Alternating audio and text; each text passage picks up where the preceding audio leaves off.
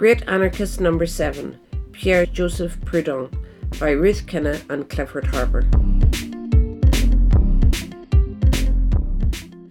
Proudhon is famous for two reasons. First, he's the author of What is Property, the book containing the immortal phrase, property is theft. Second, he has emerged as the first anarchist. This accolade is explained in part by his provocative reclamation of anarchy. Until Proudhon published his critique of property in 1840, the term had only been applied pejoratively. His accolade as the first anarchist also stems from his encounter with Marx. In 1846, Proudhon rebuffed Marx's tentative advances and hinted that he found his proposals dogmatic. Proudhon died in 1865 and was not party to the disputes that led to the subdivision of the International Socialist Movement. Nevertheless, his early promotion of anarchy established him as the originator of the anti authoritarian current that opposed Marxist socialism in the 1860s and 1870s.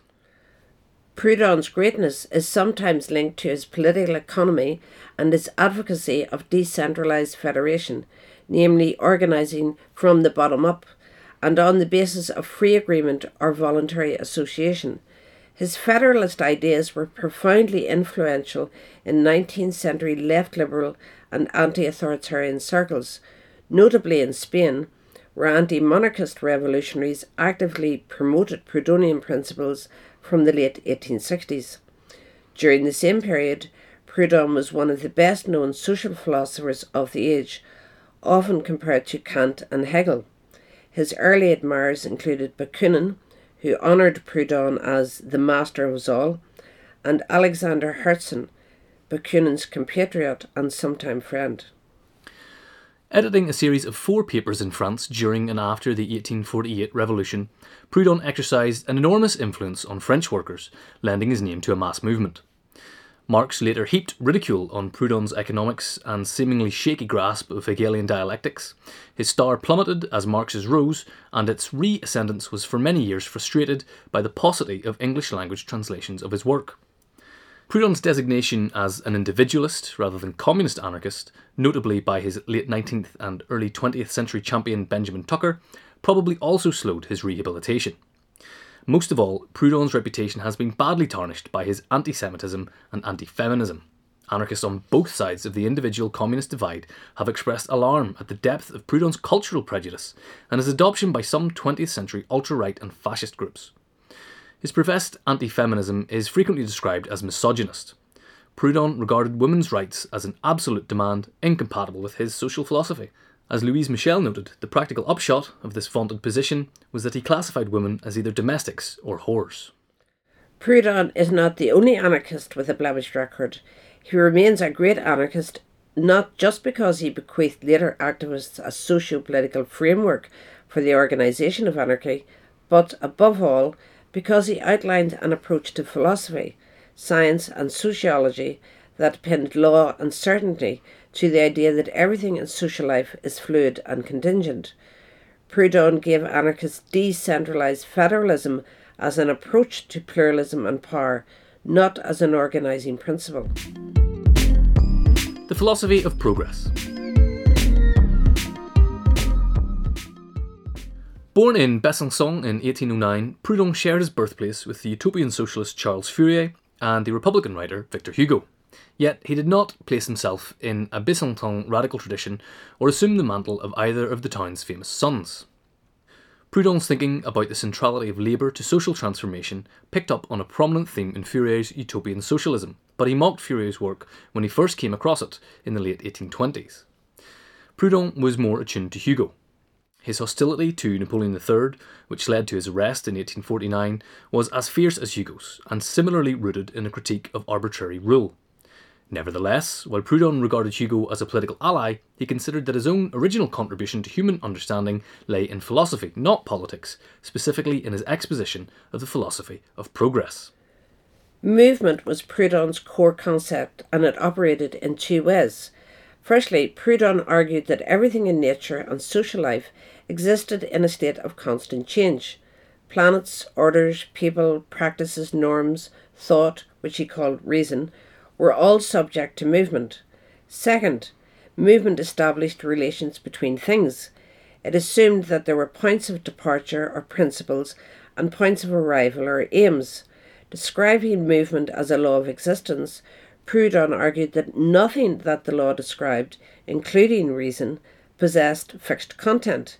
Nature, the individual, society were all perceptions, products of the imagination, or what he called fictions. It was possible to describe and analyse them, but it was impossible to break them down into their component parts, either to discover their essence or deduce their ideal operating conditions. Nor was it possible to discover their ultimate cause. Cause or force was merely a property of movement which animated principles to realise aims. Proudhon set progress against the absolute and absolutism, referring to any notion of intransience. At high level, this included theological conceptions of God, the derivative idea of obedience to a single sovereign.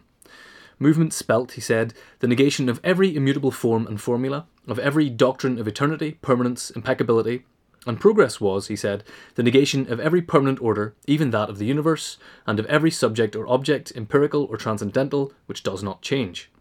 Proudhon's law unsettled the foundations of traditional philosophy, while recognising its ideational force and transformative potential. On one side of the equation, movement undermined notions of eternal power, original creation, and superior will, and denied the existence of a perfect deity against which humans were reckoned sullied and imperfect. On the other, it affirmed God's creation through religious observance and declared God's becoming as a force for humanity's cultivation. Proudhon thus cleared the way for Bakunin's demand for God's abolition and Tolstoy's recognition of the kingdom of God within. Anticipating Foucault, Proudhon once remarked that he never reread his work and had forgotten most of what he had written. Unruffled by the prospect of critique, he wore his probable errors and inconsistencies as a badge of honour. Better to inspire others than push would be followers to venerate texts or pore over them as to divine doctrine. System and systematizing were to be deplored. Only absolutists insisted on perfection and staunch consistency. Moreover, the pursuit of the ideal was dangerous. It resulted in the confusion of conception with principle and development with existence, encouraging the prescription of models as permanent cures for everyone's ills. Proudhon detected absolutism in the centralization of the ancien regime, and equally in Jean Jacques Rousseau's reflections on the human condition, human corruption, and moral polity. He saw it in the bourgeoisie's consolidation of power in 1789 and the class advantages it subsequently anchored in the Constitution. Vulgar philosophers typically associated progress with cumulative improvement, another kind of absolutism, variously assessed using measures of certainty, civility, equality, market expansion, technological advance, and increased happiness. Proudhon embraced some of these phenomena but rejected the formulation of historical advance and the sciences it spawned. If absolutists applied philosophy as snake oil, the philosophy of progress was not a new brew. It was a critique that focused attention on the articulation of a positive science of the material world. Exchange and economy. Proudhon turned to sociology and political economy to investigate the nefarious effects of absolutism. His leading assumptions were first, that society emerged from human interaction, and second, that labour was the basis of interaction. Society was an order of free exchange, spontaneously constituted by the fluid relations and economic solidarity of all of the individuals of the nation, of the locality or corporation, or of the entire species. In society, individuals circulate freely, make approaches, join together, and disperse in turn in all directions. Anarchy was the order of society and was natural and perfectible in this sense alone. As he said, society exists from the day that individuals, communicating by labour and speech, assume reciprocal obligations and give birth to laws and customs. Undoubtedly, society becomes perfect in proportion to the advances of science and economy, but at no epoch of civilization does progress imply any such metamorphosis as those dreamed of by the builders of utopia. And however excellent the future condition of humanity is to be, it will be nonetheless the natural continuation, the necessary consequence of its previous positions. When society was made subject to absolutist principles, social relationships were invariably distorted and constrained. Proudhon focused on the regulatory systems introduced by social elites, namely capitalists and landowners, where property ownership was guaranteed as an exclusive right to highlight the effects on the economy. Production was geared towards profit, work was performed to exhaustion, technology was used destructively, land enjoyed as a marker of status, and taxation imposed as a cost to maintain the panoply of policing the system required. Proudhon's recommendations for reform were extensive. The list included the abolition of rent and interest, the abandonment of credit, and the introduction of reciprocal exchange, the liquidation of debts and mortgages, and tax and tariff reform. This package of practical proposals described a theory of mutualism, and Proudhon argued that its realization would reduce the role of centralized government rebalancing the power of society against the state. Mutualism dispensed with the plethora of coercive measures adopted to ensure the state's smooth functioning. It also facilitated democratization, which Proudhon associated with anarchy, demanding social restructuring. This contestation of absolutism was progressive because it recovered transitory concepts from the static principles of political economy and pioneered a form of organisation robust enough to maintain the balance of forces active in society without over prescribing rules of interaction. Proudhon's approach reversed the logic of recuperation. His conception approximated more closely to the idea of recovery from illness than to commodification or loss noting that principles of competition and monopoly were used by political economists to rationalise exclusivity, individual advantage, and social disintegration, Proudhon maintained that these concepts were equally tools to advance liberty. Monopoly was only the autocracy of man over himself, he said, the dictatorial right accorded by nature to every producer of using his faculties as he pleases, of giving free play to his thought in whatever direction it prefers. Competition, likewise, he said, was the expression of collective activity, productive of social solidarity. Distinguishing himself from absolutist reformers, notably Jacobins and old time communists who dreamed of using the machinery of the state to bring exchange under the direct control of self appointed benevolent elites, Proudhon denied that decentralisation and federation amounted to a system of government. Having witnessed Napoleon III's Caesarist manoeuvring and the success of the 1851 coup, he was alert to the vulnerability of the anarchist orders he championed. Unlike the state, society was necessarily plural and diverse. It achieved social harmony by allowing competing forces to act upon each other, not by inculcating unitary ideals. It was possible then to imagine an authoritarian charge against anarchy and the re regulation of society by conservatives, zealots of laissez faire liberalism or communists. Federalism was Proudhon's solution. It reinforced the equalities and solidarities that mutualism underwrote. Parties to the Federation entered into contracts to guarantee mutual care and well being.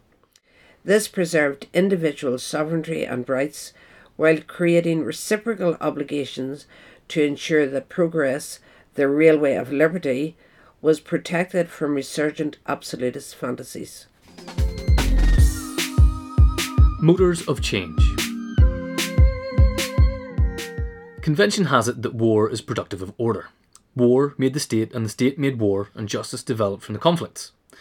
Proudhon's modification of this relation preserved what he called the right of force, but tacked it to the law of movement and dispensed with the criteria of judgment victors habitually used to moralise the orders they established.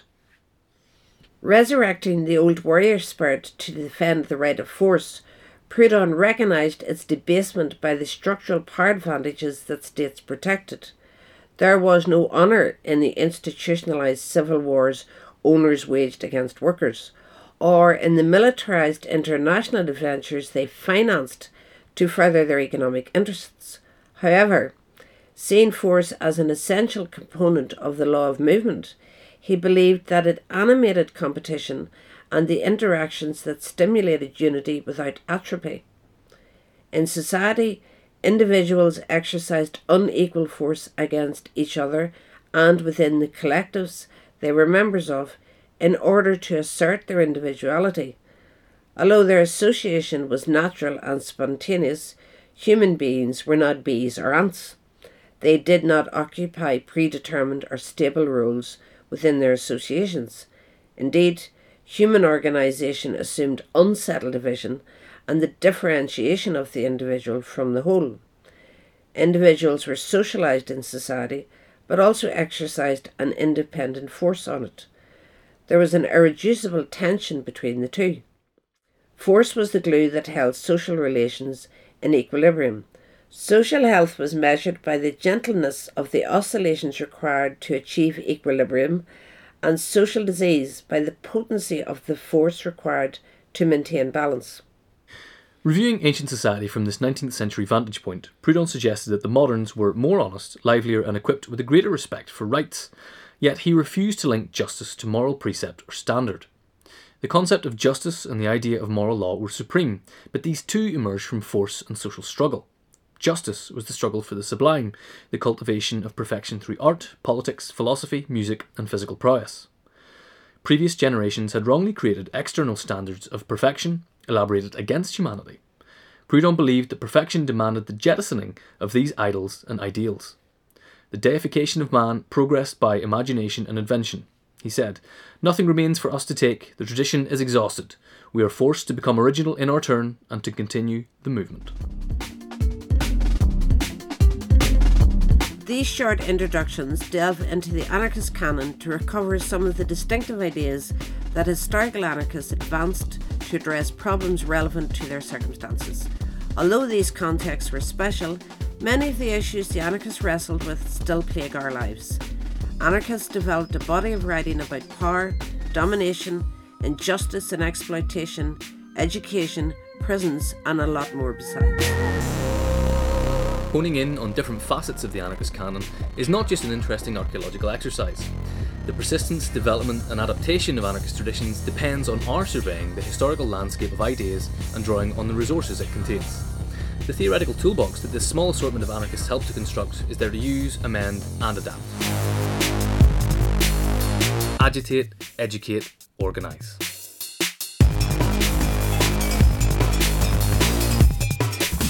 Read by Barbara Graham and Jim Donaghy, Great Anarchist is a 10 part pamphlet series written by Ruth Kinna with artwork by Clifford Harper and published by Dog Section Press and Active Distribution in 2018-2019. The pamphlet's subjects are Peter Kropotkin, Voltairine de Cleyre, Michael Bakunin, Louise Michel, Oscar Wilde, Max Stirner, Pierre-Joseph Proudhon, Lucy Parsons, William Godwin and Errico Malatesta. Visit dogsection.org or activedistribution.org to find out more and click the link to find our readings of the other pamphlets in the series.